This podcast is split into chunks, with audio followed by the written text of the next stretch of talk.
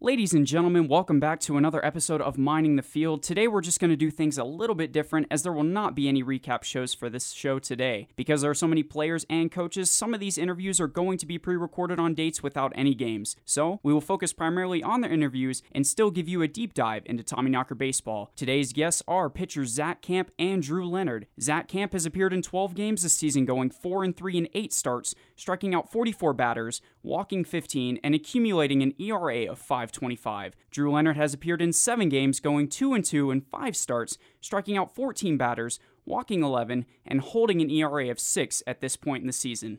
And when we come back, it's time to start mining the field, as Zach Camp and Drew Leonard will join me here on Mining the Field. Stay tuned. We'll be right back. Listen, baby,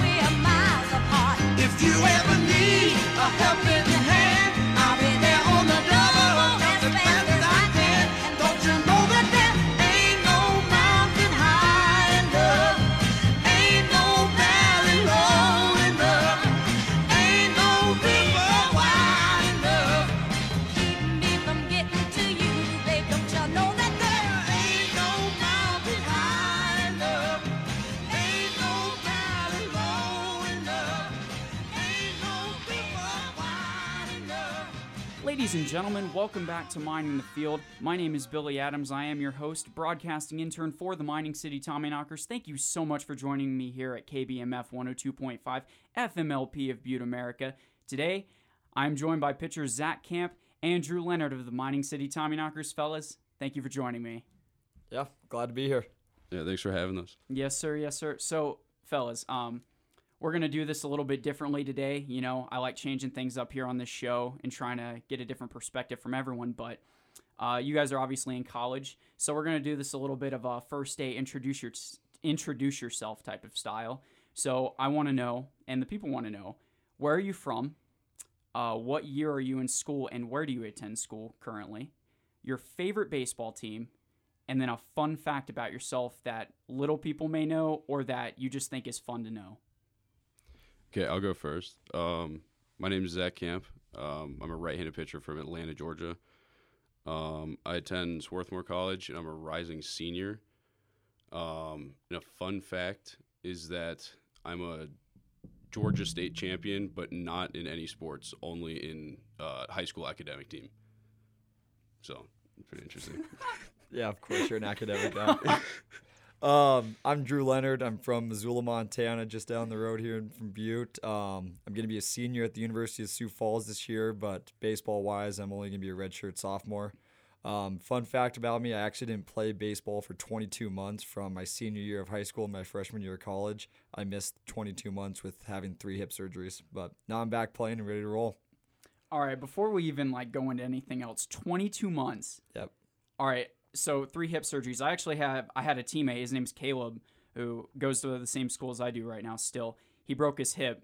He, um, I think he broke his femur actually in a race, and he couldn't walk for six months. So, how how did you end up getting hip issues? Did you break something, pull something? Yeah, I, I ended up tearing both the labrums in my left and my right hip. So Oh my gosh. first hip surgery was May of 2018.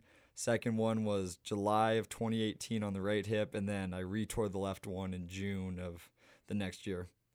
Does it still hinder you to this day? Because obviously, 22 months and three hip surgeries, something's got to bother you, right? No, I, I feel great. Uh, the velocity is not quite there, but other than that, I feel great. I'm healthy again, so I can't complain. And now, you know, I think this is interesting because a lot of college athletes going into senior year, or sorry, high school athletes going into senior year, they're obviously trying to get recruited. I was one of those people, and I know thousands, if not millions, of kids are out there doing the same thing. But a lot of them don't come in contact with an injury in their last year of play. How did that recruiting process go for you, even though you were out for almost two years? Yeah, I was lucky enough that I was already committed. I signed in October of my senior year, so my senior year I was already set on going to Sioux Falls, and they never gave up on me. They honored my scholarship still, like still to this day, even when I didn't play for them for two years. And so I really wasn't too stressed out about it. I got pretty blessed in that regard. I know it could have been a lot worse if I wouldn't have been already committed. Solid. Shout out to Sioux Falls, man. That's commitment right there. And you had another injury, but we'll get to that a little bit later and give the fans uh, a little bit of a teaser.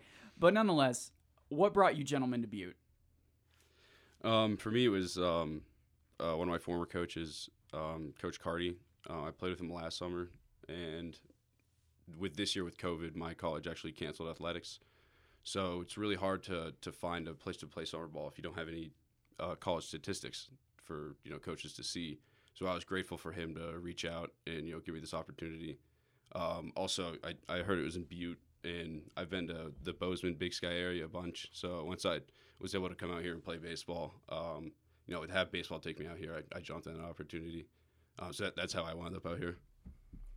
Yeah, for me, just being a local Montana kid, when I heard Butte was getting a team, I had to jump on it. I reached out to the coaches right away, and I still have a ton of family here, and my whole family was raised in Butte. So it's been great to just play in front of family and be back in Montana again. So that's how I got on the team. And now, for you fellas, obviously, this is in baseball terms, this is sort of like your summer internship, kind of like this is my specific summer internship. Now, before finding out that you are a Mining City tommy knocker was there another opportunity or was there anything else on the table for you to do in terms of playing ball this summer? Um, for for me, actually, opportunities. I was looking into internships in uh, investment banking and equity research. Um, wasn't necessarily dead set on playing summer ball. Um, but when when my school season got canceled, I was I kind of made my mind up. Yeah, I need to get some reps in to develop this summer. Um, and I didn't really have anything else on the table. So just because I didn't have a season. Um, so again, shout out to Coach Carty for getting me out here again. Yeah, I, I knew I wanted to play right away, and Butte was kind of my number one thing I wanted to do. There was also the team in Sioux Falls where I go to school that's in the Expedition League. Oh yeah, the Sunfish, right? Yeah. Yeah. So I could have stayed in Sioux Falls and played for them, but it was nice to be able to get the opportunity to come out here, and can't thank Coach Carty for that enough. Now, what's the experience like? What what's the experience been like for you guys here? Obviously, there's a lot of new faces you're meeting. Some some some of you guys were high school teammates, you know, on the Mining City Tommyknockers. But what has the atmosphere been like? Do you feel like your game has been able to develop here during summer ball? I know a lot of you guys have been impacted by Coach Carty alone. You know, and he stayed for half the season, and unfortunately, he had to leave due to you know job compliances. But nonetheless, he had a big impact on you. Do you feel like overall this summer this summer league has helped you benefited more towards your game and towards your pitching? Yeah, especially with um, kind of like you mentioned with with Tom, he's so experienced in the game that it's it's really like you come off the mound after your outing and he, he talks you down and it's it's input that is really in depth. It's not you know so, some coaches can just really repeat the same stuff to you and it's it doesn't really you know help you further your game at all. Uh, Tom really gets into the the minute parts of the game and that helps you become a more of an, a, a, mature player, I think, and that's what I think this league helps, along with just you know getting quality reps. Uh, yeah, I mean reps paired with quality input helps you further your game a lot. Yeah, I, I second that. It's just from not playing those two years and then not having a great season at Sioux Falls, I really needed this summer to come out and get better and get a lot of experience. And I've done just that. I've had a lot of work with Coach Cowan and Coach Carty, and it's really helped me further my game. And I was never a starter until the Tommyknockers. And to be able to have five starts under my belt this summer has been huge. Just gaining innings, getting more consistent with it, not riding the highs, having the lows, trying to just stay in the middle ground. And I'm thankful for it. It's been a really good summer, and I feel like I've been a lot better because of it. And Zach, you guys, you and you too, Drew, you guys mentioned reps specifically. Obviously, for a pitcher, that's very important. And with this league, I feel like the reps are different too because you know Swarthmore is D three, correct? Correct. And Sioux Falls is D two. So obviously, you're facing a consistent type of competition. But with the Expedition League, and I've pointed this out in other episodes to other players, you're getting D1 guys, D2, D3 NAIA, and any of those can be, you know, completely different. So, do you feel like the competition has helped you more so than not? Because, you know, a lot of guys are going to go in and say, well, if I'm facing D1 guys, I'm about to get clobbered. And in some cases, yes, and in some cases, no, because there are a lot of smaller, quote unquote, D1 schools with not as good players. Um, so, with that being said, do you feel like the competition in the Expedition League being so diverse has helped you overall? Yeah, I'd say on aggregate, the competition is better than what I've normally faced at Division Three. So for me, I kind of like getting you know playing up a little bit, you know, a little better competition. Last summer, I got to play in the Northwoods, and that's kind of premier summer baseball. You know, you're playing Power Five lineups, and that experience really makes me want to, you know, push myself. And coming out here was that as well, playing D1 guys, you know, playing the best JUCO guys, the best D2 guys, some of the best D3 guys. Um, but also, I think uh, reps wise, the kind of the schedule of the league is is interesting too because kind you you mentioned the the point of this being like our internship. All of us kind of our end game is to play pro ball, and this schedule really lays out like a minor league pro ball schedule that we don't get in college. In college, you're playing three four games a week, um, so that's something that I think reps wise is is nice because you get to establish your routine, your schedule, and that's very important. Just you know holistically to your career in baseball, and that's something that can kind of get thrown off when you're playing, you know, doubleheader on Saturday, and then uh, you turn around and play a Monday Thursday game. But you know, here you're playing every day, so you got to stay on your schedule. Yeah, the competition wise, my conference is a pretty big powerhouse in D2 baseball with Augustana and Mankato being in the top 10 every season and two of our biggest rivals there. But baseball is baseball. It doesn't matter if you're a D3 guy, JUCO guy, or what. You can still go out there and beat anybody. You've seen it with Camp being our best starter this year as a D3 guy and just absolutely shoving it to teams that you wouldn't expect. It's awesome. It doesn't matter where you go to school, how hard you are off the mound, your size and strength. It's how well you can compete, and that's what this league really shows. And it's really cool to be a part of. Is just how can you compete. Now, for you two personally, and Camp, I'm glad you brought up the schedule because I like to also bring this up too with other players the schedule is obviously laid out like a minor league system. You know, you're traveling, you know, for an entire day, and then you're playing six straight games, traveling again, and playing another six games. For you guys personally, do you feel like you have thrived off of that type of schedule, or do you think maybe it's hindered you a little bit? And if so, how have you how have you tried to change things up in your prep for that schedule in order to play better? Yeah, I'm a guy that as a pitcher I really like to throw a lot. Like I like to long toss a ton in playing every day. At the, at, the college level, you can kind of get away with you know overthrowing, kind of being not as you know not showing as much moderation with how much you throw because you're not you know you're not playing every day like you said. You know out here though you like I said you really have to establish your routine. So I found myself falling into a much more like healthy pattern of throwing arm care routines than I, I do when I'm in my college season, just because you have to to be to be to be ready to pitch. You know that every fifth, sixth day, whatever day the rotation you fall on, to be ready to go, you have to you know establish that routine early and continue that routine. Um, so that's something that this this schedule has really, I think, helped, especially pitchers benefit from. Um, position players, I think the routine is different, but pitchers, it's especially starter, it's you know you have to prepare five six days for the one day that you play, um, and you know is that preparation long toss or is that preparation you know 30 minutes of mobility, stretching, bands, and driveline, right? That's it's it's a different, it's a mix, and you really have to you know feel your body and feel what's best for you. Yeah, I agree with you, Camp. And for me, it's just I was always a guy that coming out of the bullpen, you get so anxious and so nervous to go in because you don't know when you're going to get the ball next. You don't know when the next situation is going to be. And when you're playing once a week, like in college ball, it's tough because you want to thrive in the moment and you prepare so hard for that one outing. And it's cool to be able to play every single day and know you'll live to see another day. You have a bad outing yesterday, so what? You have seven more games this week. It's been really cool to see how that all plays out, and we have really good teammates that have been able to pick us up along the way. And I, I really appreciate that aspect of it. Is your one start doesn't define you, one game doesn't define you. Live to see the next day. Nice.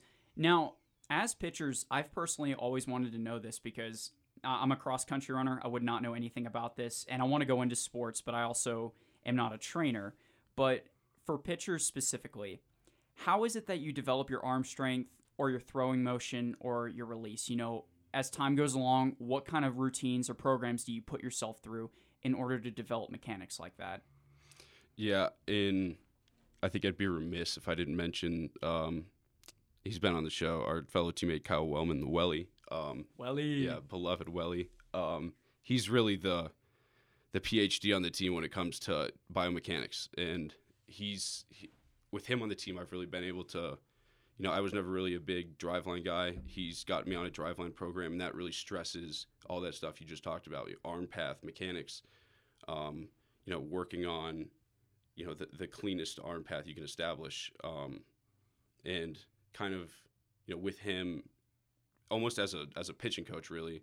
Um, I guess a biomechanics coach. It's been really helpful, and I've I think I've made strides of you know, I maybe had a kind of a choppy arm path when I came here, and now I feel fluid with my arm action, and that's you know that's credit to him. You know. Yeah, Welly, like you said, he has helped me a ton with developing my slider and working on.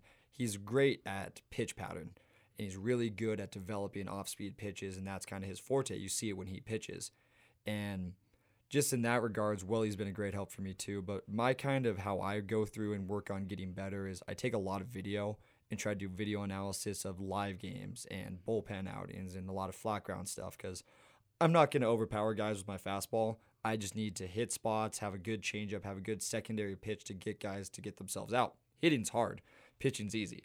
Pitching, all you have to do is compete, be in the zone, and just be a competitor out there. Hitting, you don't know what's coming in at you, you don't know what velocity it's coming in at, and you have to react. So I just try to do my own thing and not try to be more than I can be is how I just try to prepare in that way. And you know, being in the zone, Drew, you were you were coming in the other day, and you ended up getting a win uh, against the Pierre Trappers. I believe it was game two. So, game was it game one? It was game one. Yeah, uh, it's fine. You know, I can correct myself on here. It's all good. Thank you for that. But nonetheless, I, I want you to take me through this. So you're coming in for relief. It's the middle of the game. We're up by a couple runs what goes through a pitcher's mind knowing he has to keep this lead and he has the potential to get the win? Because I know it's a lot on your shoulders, and I know having fans and then having your teammates watching you, it can be a lot for certain people and stressful. And I want to know, like, how do you get yourself through that? How do you talk yourself through a situation like that? To me, it's exciting. Like getting the opportunity, I got the ball when we were up. I think it was two nothing at that point, and Lefty had given us a great start and put us in a chance to win. And it's just picking up after the mm-hmm. next guy, being able to compete, throw mm-hmm. strikes, be in the zone, and do whatever you can to help the team win. And I was fortunate enough. I had three good innings. I think it was five strikeouts, which for me is that never happens. it was a really good outing too. Yeah, so I was able to get the win and help out, and it was my first game back, so I was pumped. It was one of those things that the adrenaline kicks in and you just live in the moment. Now, for you, Zach, when you're going into games starting, obviously you and Welly said this too, and I completely agree. You're argu- arguably one of the better pitchers in the league, no doubt. Um, but for you, you know, you've had a couple tough outings. How do you go into a game mentally knowing that, you know, for instance, if you go against Pierre, you're playing actually tonight, where that's a team that, you know, is one of the bottom half in the league, but then you go against a team like the Badlands Big Sticks, which is an upper half team do you have a different way to prep mentally or do you feel like every game is the same for you when you start um i would say for me i, I approach every team the same and that's kind of i, I kind of have to just because of the type of pitcher i am i'm like a, i rely on a sinker uh, pretty heavily so i'm going to be you know I try and you know force contact early, try and get outs early. At the end of the day, as a starting pitcher, like it's it's a race to get 27 outs, the fastest. So for me, you know, uh, an, an outing like like a, like Spearfish, so that you know that's one I had recently that kind of got away from me, and I don't let that get to me because I, you know, if I, if I'm getting hit. I, you know, that means I'm in the zone, and maybe that means my stuff's flat today, and you know, maybe that's a today thing. But at the end of the day, my game is to force contact and get, you know, weak contact and get outs. And in a game like Spearfish, I'd say I got pieced up two or three, four times pretty good, but I think I give up, you know, eight, nine hits that game. So there's four or five hits that are just ground balls that get through. Uh, and I, I can't really be mad at myself because at the end of the day, I'm trying to force, you know, ground balls, contact on the ground.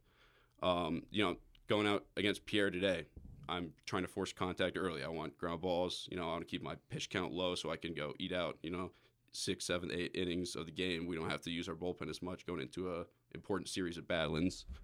Um, so just trying to you know work ahead, throw strikes. You know, against every. I always use this to this mindset going to every start. It's a circular bat. It's a circular baseball. It's already hard enough for the batter, right? So if I'm in the zone and I'm attacking early, um, odds are they're gonna, you know, miss a barrel. I get a ground ball to the shortstop. You know, there's a there's a quick out, two pitch out. You know, that happens four, five, six times in a row. You're in the second, third inning before they've known what's happened, right? I don't know, Lenny. How do you go into starts like that? Is that kind of your mindset too? Yeah, no, that's exactly right. It I always have my routine when I start and going through that. It doesn't matter who's on the mound, whether it's Barry Bonds or it's some guy that hasn't picked up a bat before. Anybody can get a hit off you. Anybody can hit a home run off you. So I just try to be the best I can when I go out there and start. And I'm a big guy that is sitting in the dugout listening to music with my AirPods, just trying to get in the zone, have a little Shinedown going on Oh, and all yeah. that stuff. But no, it's it's all about how you prepare and how you handle it because we control the game as pitchers. And I just have to say, you know, you talked about music real quick. I have single handedly led two Rush appreciation nights dedicated to Zach Camp Yeah, because honestly, nobody else appreciates Rush. Yeah. And it's honestly great that somebody else is a fan.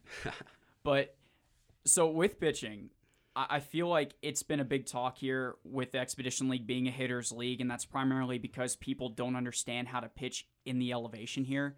Drew, you're from Montana, obviously, so you know all about the elevation already.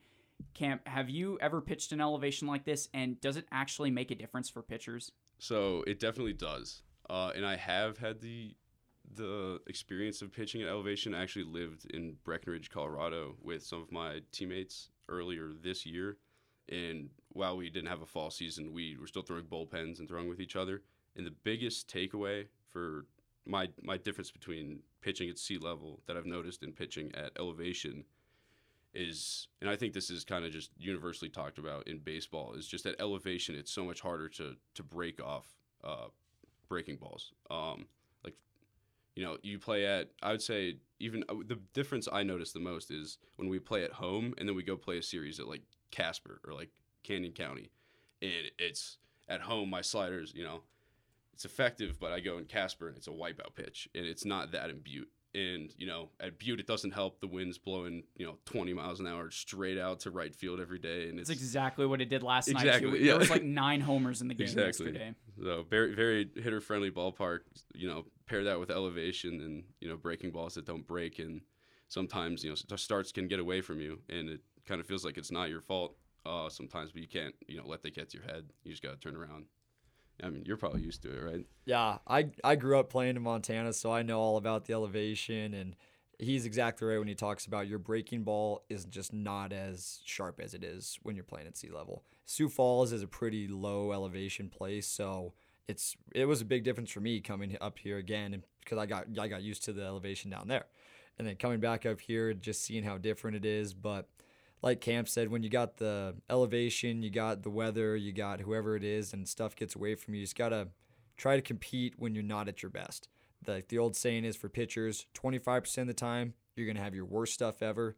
50% of the time, you're going to be pretty mediocre. And 25, you're going to have the best. And you can win when you're at your top 25, but it's how much you can win in that middle 50 that we really have had to try to learn this summer in Butte.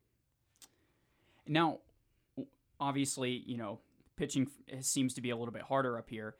Are there specific pitches you guys lean on more often than not? Obviously, every pitcher's got his he's got his magic trick, right? You know, Clayton Kershaw's got that nasty curve and the nasty slider because he's just not a fastball guy. You know, the fastest I've seen him pitch now is like 90 miles an hour because he's 33 and he's getting up there in age. But he can still, you know, he can get 9, 10 Ks a game with it. For you two, do you feel like there's a pitch that you've specifically crafted out for yourself, or do you feel like there's something you more so lean on because you know that's what's going to get the job done at the end of the day? Yeah, I think I was a little fortunate coming to Elevation because um, I didn't realize how much I was going to have to lean on my my sinker, given the kind of what we just talked about, the slider not breaking as much.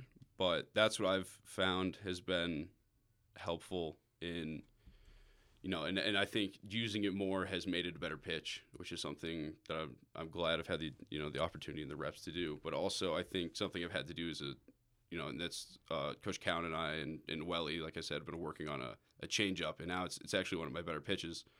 Um, and it's kind of new, and it's it's helped me pitch at elevation because it's a pitch that you know you change speed. You don't necessarily have to work, you know, rely on break like you do with a slider.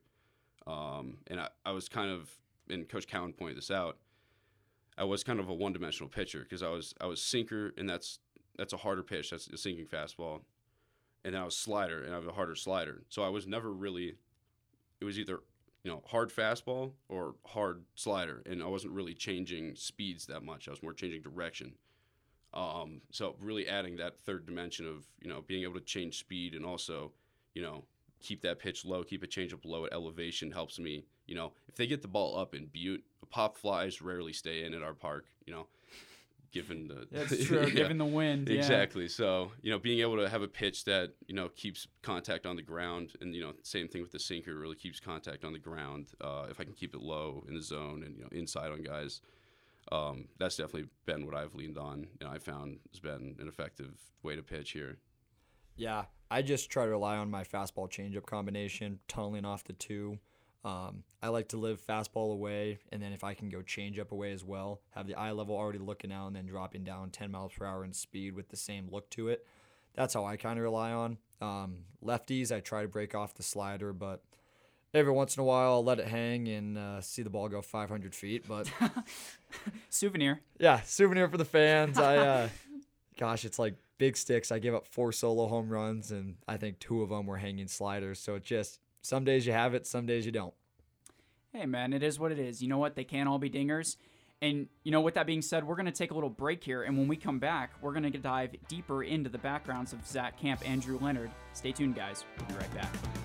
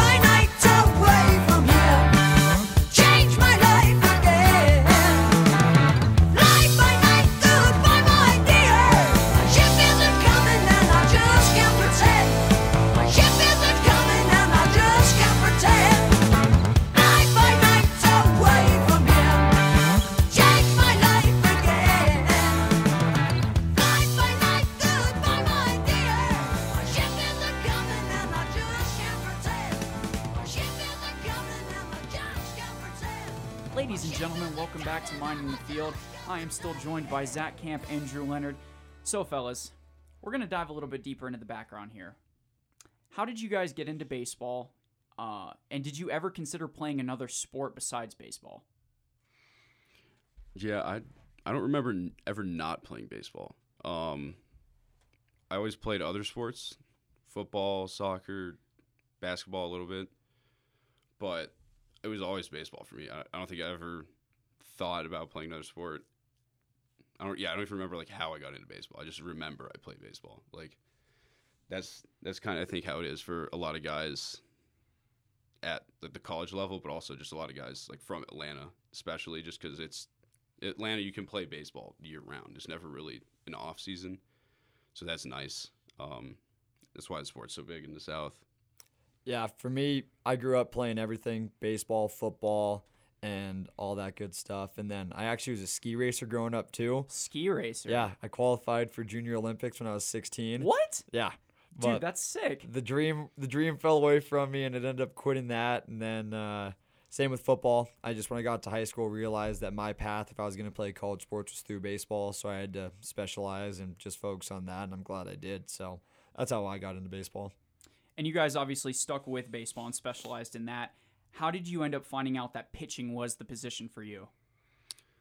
Um, I, th- I don't even remember my first time pitching. I think it was they threw me in because we were losing by a ton.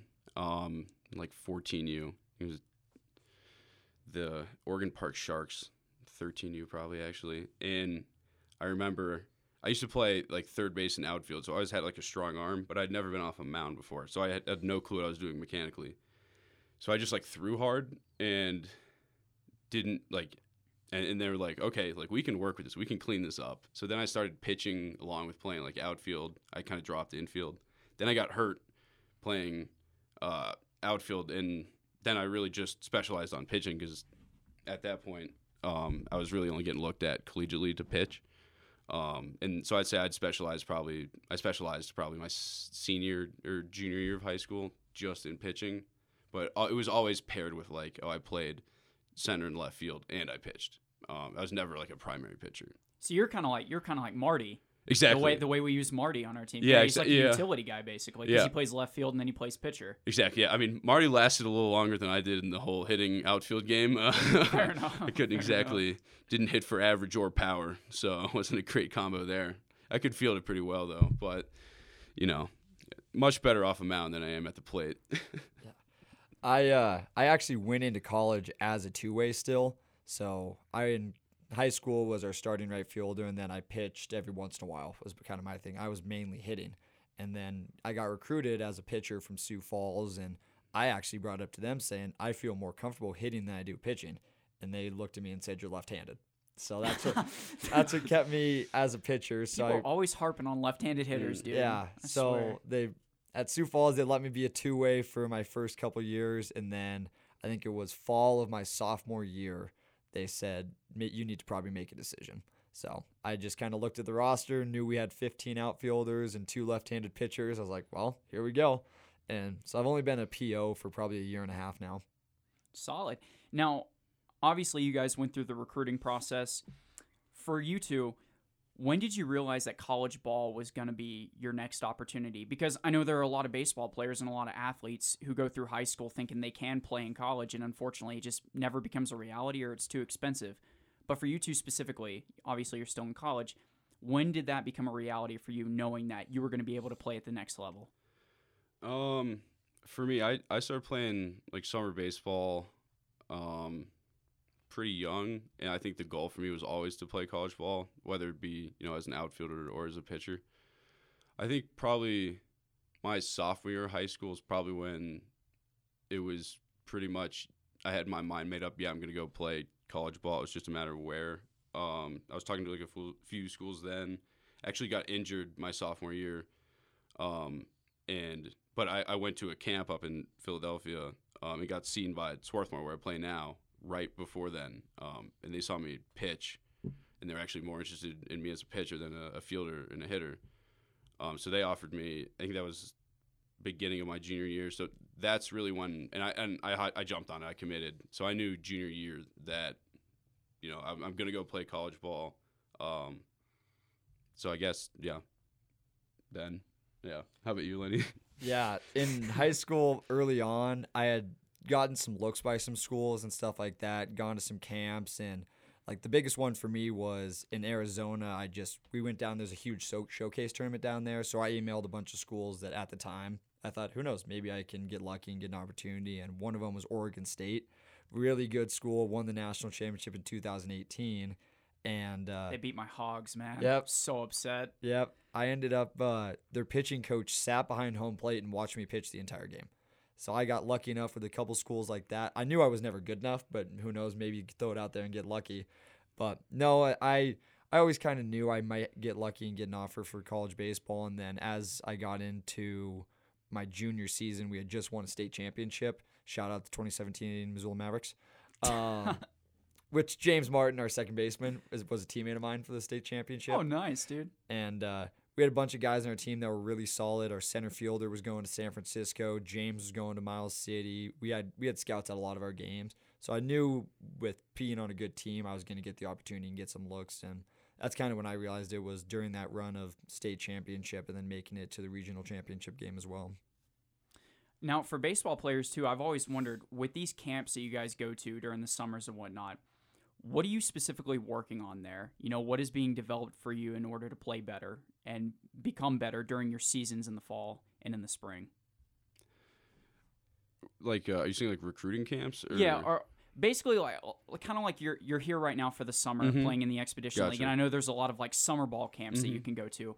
What specifically do you work on when you're at a camp like that? Um, I've never really been to like a a summer walk. Recruiting camps are kind of just like like showcases almost. I've never been to like a in like a college just like instructional camp. I've just like gone like oh like this is a place I'm I'm interested in like playing college ball at like you know maybe if I go to the, like recruiting camp and like show out like you know they'll they'll give me an opportunity. Um, Okay, see, I've never actually heard of Yeah. a recruiting camp. Yeah, See, I didn't so- know this so, was a like- thing. This is something I'm learning. Yeah, so that's for like like college or for like like high school athletes, like especially baseball players want to go to college. You can go to like like every college has you know, their own camp. They'll bring like if it's a big D one, they'll bring a couple like D twos, D threes from the area there too. So like some of the guys that like think they can play at you know say Bama has a camp, right? And you know University of Alabama Huntsville comes there too, and they can go. You know it's an opportunity for them to scout guys that want to play at Bama and get you know greater talent. So it's it's kind of like to establish a talent pool for scouts to see. Are probably what those camps are about. Yeah, like I've I've been to a couple of those. I went to the University of San Diego's, Oregon State, Seattle U's. Like if they see you or hear about you, Mhm. they'll say, "Hey, come to our recruiting camp," Yeah. and you can get seen that way. And a lot of guys end up getting recruited that way. They see them once, and then they say, "Come perform in front of us for three days." And by the end of it, the top t- top guys end up with a scholarship and end up going to that school. Yeah. So those those were my experiences with it. And it was always cool to see the facilities, get the tours, and be at big level schools and kind of fall through at that and just me- see some really good baseball players coming through those camps.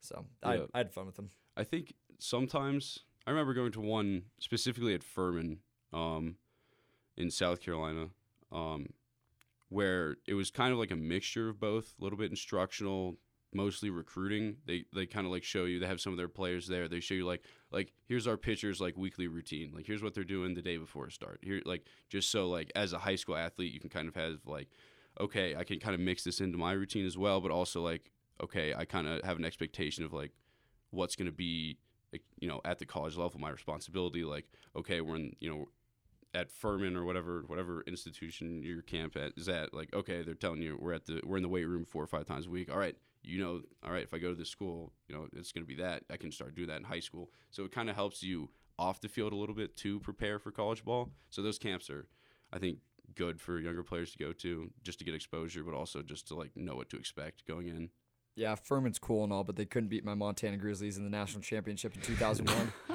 yeah there you go Go Grizz. Go Grizz! Oh man. well So overall, what is the biggest piece of advice you could give to aspiring baseball players who want to play at the college level?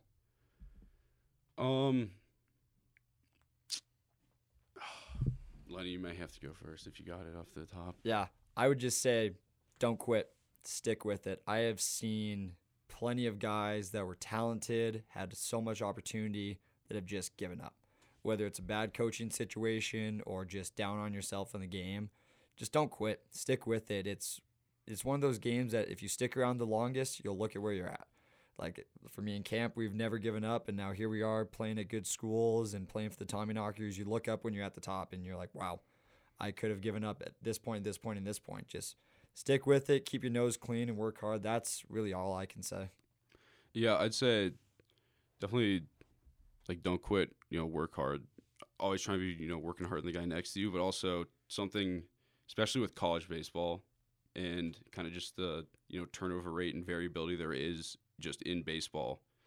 You know, college isn't as cutthroat as pro, but you know, college is cutthroat more than more so than high school. So just be flexible. You know, I have an example of this. Um, you know, we had a guy come in to my college. His name's Ari Fryer. He actually left. Um, came in as a catcher. You know, we had guys there as a deep position. You know, coach said, "Hey, you know, play third.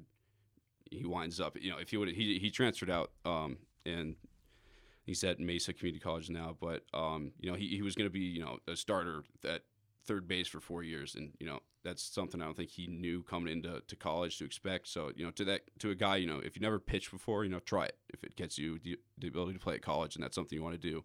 If you never played a position before, but you know, it gets you more play time. You know, that that's up to you. If you want play time, go do it. All right. So shifting back to present day, I mentioned earlier that Drew. Yeah. I'm just looking at your face right now. You had a, a bit of a situation a few weeks ago. You were in the outfield and you took a nice pop to the forehead. It kept you out for a little while. Explain to the people what happened and what was the recovery process like for you? Yeah, not my uh, proudest moment. It was Fourth of July. We had just come the, from the parade. We were just it was a great time. Really excited for the game. We had the helicopter coming in, and I think we were five minutes away from first pitch. I was scheduled to come in that game out of the bullpen. I think camp was starting it actually, and um, five minutes before the game started, I was catching a flat ground for another pitcher, Jonathan Zayas, and I completely lost the baseball. And I wore a pitch right to the face, right to the forehead, and knocked me unconscious for a minute. I was seeing stars. I was dizzy. I couldn't even walk straight back to the dugout. Our trainer Anthony had to kind of save the day there, and he said, "You need to go to the emergency room now." My eyes were dilated. It was bad. So they brought me to the ER, and I had blood in the back of my throat, which was the concerning thing. And they were worried that I had cracked the sinus in my forehead and had some internal bleeding because of it. But luckily enough, they got me in the CAT scan, and I was all good there. It was just a little concussion. So went back to Missoula for a couple weeks, enjoyed my two week vacation, I'd like to call it. But no, it was really good to be back in Butte and actually get to play on Thursday. It was my first game back with the team that I was fully healthy and was able to come in and get the win. So I can't complain. It was just, it's a good story. My goodness. Now, did you have any kind of symptom going out there for game one against Pierre, or was it completely cleared up for you? No, I I've been pretty cleared up. I did get a little like just the lights kind of mess with me at some points still. But other than that, I'm symptom free and I'm cleared by the doctors now, so I'm good. I'm ready to roll. Awesome. Well, piece of advice for everyone: don't lose a baseball. wear a mask if you're catching a flat ground. There you go. just just go COVID 2.0 and wear a giant mask. All right. So I do this every every show. I like to do it. Sometimes it catches people off guard. Sometimes it makes people laugh. But we're gonna go into extra innings and basically, the premise of this is I have five fun questions for you guys. It can be a couple sentence answers, it can be one word answers, doesn't matter. It's just something to get the people to, um, you know, know you a little bit better and also laugh a little bit. So, with that being said, my first question to you guys What are your hobbies outside of baseball?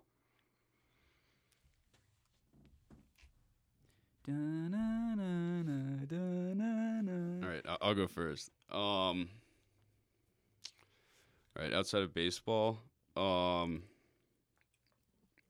kind of like i mentioned earlier um i'm really interested in finance and like i want to work in finance after college and baseball is over so i do like to trade like stocks and options in my you know off time uh it's fun i'm trying to think of something that's like you know, not so. I don't know something Not more- so smart person like. No, but just more entertaining than like a good answer. Like, well, listen, listen. You're you're a Rush fan, okay? oh, you go. a- Yeah, I, I mean, oh, okay. I mean, I've, I collect vinyl. I guess I do collect a lot Okay. of vinyl. That's it. There you go. Um, big into like classic rock. Big into like folk, old country, southern rock. Um, like jam bands. Lenny, throw some hobbies in. Yeah. For me, I love going up to the lake. I'm, I love surfing behind the boat, that type of stuff. Um, like going out and seeing Montana, beautiful forest, hanging out with my friends, stuff like that. I'm pretty lame. Baseball kind of consumes me too. And then school wise, I'm a lot like Camp. I'm an accounting minor and marketing minor, so I'm on that business side of it with him too. Yeah, I mean, I I don't know how I forgot this. I'm a huge saltwater fisherman. Um, my dad and Oh, I wow. go a ton. That's a big hobby of mine. Probably the biggest outside of baseball. Yeah. Yeah, we do it a little bit back in Florida on the Yeah. uh, St. Johns River. We Yeah, we yeah. fish for a lot of sheep's head. Really? Yeah. I go uh like Pensacola area, and then also like Steinhatchee. Go trout fishing, like speckled trout fishing. Ooh, Yeah. okay. All right. If you could be any superhero, who would you be and why? Batman, easy. Why Batman? I just love those movies. The Dark Knight, I, I would totally be Batman. Which one's the best one? I think The Dark Knight Rises with the Joker. Agreed. Agreed. Heath Ledger all day. Um, I'd have to go Ant Man. Um, Ant-Man? Yeah. For multiple reasons. Um, one, I think. I mean, that's my favorite of the Marvel series. Okay. Two, um, kind of a running joke back at college. My nickname's Ant Man. Um, so I mean, for them, I have to answer that. que- That's just I have to answer that question like this. But also, just like I think, yeah, that's a that's a slept on superpower. I think so. I think it's also, yeah, one of the funnier superheroes too. So Fair enough. Paul Rudd's really Yeah. hilarious, and honestly, if you can time travel by shrinking yourself into the quantum realm, I think that is a pretty awesome Yeah. superpower. Yeah. So completely agreed. All right. Obviously, every baseball player has pro aspirations. What team would you want to get drafted by and play for eventually in the MLB? Yeah, I mean, I'd have to go with the Atlanta Braves. I live five minutes from the stadium now. It's just like my hometown team. Yeah, I mean, I can't say any other team than that. For me, it's the Boston Red Sox. I've been a Sox fan forever. I love. We went to Fenway when I was 12, and just such a great stadium. The Red Sox fan base is elite. Um, they're good. Love the Red Sox, so it's easy for me. It's the Red Sox. So, actually, fun fact about the Braves: the only MLB game I've gotten to go to, 2010, it was Braves Giants Game Two. Tommy Hanson was pitching for the Braves. Rest in peace, because he passed away a couple years ago. Yeah. Tim Lincecum started that night too for the Giants, and you know that's all fine and dandy. But I got to watch Chipper Jones hit a home run that night. And I gotta say, in the 2010s, I think that's every kid's dream. And I watched him hit. I think it was his 10th of the season at the time, right before he retired the next year. So, watching Chipper hit a home run for the Braves, nothing like it. Yeah, I'd say there's probably very few households in Atlanta that don't have a number 10 jersey somewhere in their closet. Oh, uh, no doubt. Or you know, for the Fal- if you're a Falcon fan, a Matt Ryan jersey Oh, at this yeah. point, right? Matty Ice. R.I.P. Julio. R.I.P. Yeah. Julio. Yeah. I, I was more of a Roddy White guy, if I'm being honest. Yeah. I loved watching Matt Ryan and Roddy White. That was nasty, dude. Yeah. Yeah, unfortunately, I'm not really a Falcons fan. I'm a Jacksonville Jaguars fan. Really? hey, I'm I'm from Duval. There you go. I went to Oh, high school in you go, Duval. yeah. man. Yeah. I've been to a couple Jags games. Uh, unfortunately, they were Blake Bortles games, Yeah. but you know, I mean, that's a legend. Blake of the year. Blake of the year. It was it was the year after his 35 plus touchdown season too, so it was pretty bad. But you know, I'm a Raider fan, so that's why I went. I got to watch the Raiders play the Jags. Yeah. So go Vegas, baby. We should have went back to Oakland and stayed Yeah. there. Oh, all right. So I love this one. Your favorite cereal? Ooh. Used to be Honey Smacks, but I don't think you can say that as an adult. So Honey Nut Cheerios. Honey Nut Cheerios. Wait, Honey Smacks is the one with the frog on yeah, it. right? Yeah, but it's like like 300 percent of your daily intake of sugar. Oh, dude, and it's like so unhealthy. for you. Dude, all cereals like 300% of daily sugar, yeah, for being yeah. honest. Oh yeah. I got to go with the goat cinnamon toast crunch. It can't be beat. I, I forgot who said somebody was hyping up the Cinnamilk on here. I think it was uh, Lucero. I think it was either him. That would be a set. thing. Yeah, it was either him or Welly. Somebody hyped up the cinnamon milk, and then I was trying to say Golden Grahams were better than Cinnamon Toast Crunch, which I firmly believe. Golden Grahams are underrated. I don't know about that, but I know yeah, you that's a can- hot take. You can definitely have too much cinnamon toast crunch. It's like an overpowering flavor for me. I think. That's fair. Yeah. Fair enough. Everybody else has said Cocoa Puffs. Like Cowan hyped up Cocoa Puffs pretty big. I mean, that's Just just because of the Choco milk, though. That's why. Yeah, I mean, you can't like I don't know if it's like the best, but you can't you can't ever go wrong with Cocoa Puffs. Like, No, no. If you're if you wake up and you have no food in the house and you see you have Cocoa Puffs, Cinnamon Toast Crunch, or Lucky Charms, which one would you go with? That's the real question here. This is a ah. jumping off of that question. Oh, my roommate and I in college used to mix Cocoa Puffs and uh, Lucky Charms in our dining hall. I'm definitely a cereal mixer myself, Yeah. dude. It's so good. So maybe that I don't know. Run the options by me again. So we have um, Cocoa Puffs, Cinnamon Toast Crunch, Lucky Charms. Again, stick with Yeah, the you goat. said Cinnamon cinnamon, toast yeah. crunch. Stick with the Yes, goat. yeah. Fair enough. Fair enough. All right, and my final question. I don't want to get too t- too deep here, Yeah. so you know, stay with me. Is a hot dog a sandwich? Oh, we, we did this with our We've been talking about this all season, and I'm gonna get to the bottom of it by the end. Can I go first? yeah. I gotta put the email chain. I am just I'm done with eating hot dogs from this summer. We've Same, had bro, and too many of them. So I'm gonna go with no simply because I am just on a uh, boycott of hot dogs. So and I love hamburgers and cheeseburgers. It's by far my favorite food. So oh, no. easily. Yeah, it's not even in the same category. It's not close. Um, if I could eat something other than a hot dog, that'd be great. At a, Well, listen, let's jump off of that real quick while he's pulling up the email chain for uh, proof. You you talked about burgers. I'm a burger guy myself. Is there a place you can distinctly think of that has served ultimately the best burger you've ever had, or something close to it? yes. So I have two notables. The first one is in Lewiston, Idaho. I don't even know the name of it, but the burger is as big as a plate. No way. It's like a two pound. It's more than that, but it is massive. Like I couldn't even fit my hand over how big the burger is. And the whole my point of it is you eat it with a knife and a fork.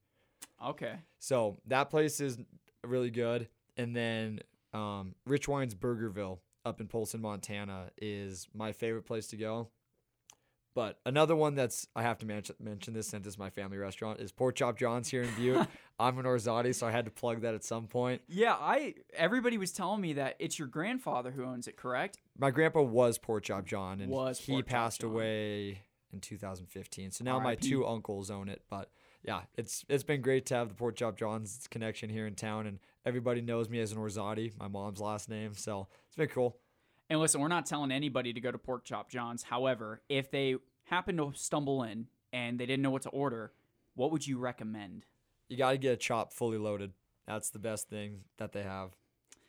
All right, Camp, you look like you're ready, All man. right, so run the question back 'cause I want to remember. I want to make sure it's the same one. is a hot dog a sandwich? And the last time I talked about this, Mm-hmm. I I think it's a taco. So personally. so that's what we concluded it was taco, unless the the the closed side has has Broken. broken, then it becomes a sandwich. then it becomes a Then it sandwich. becomes a sandwich. So it's dynamic then. Yeah, it's, it's- a yeah. dynamic food. Correct. Yeah.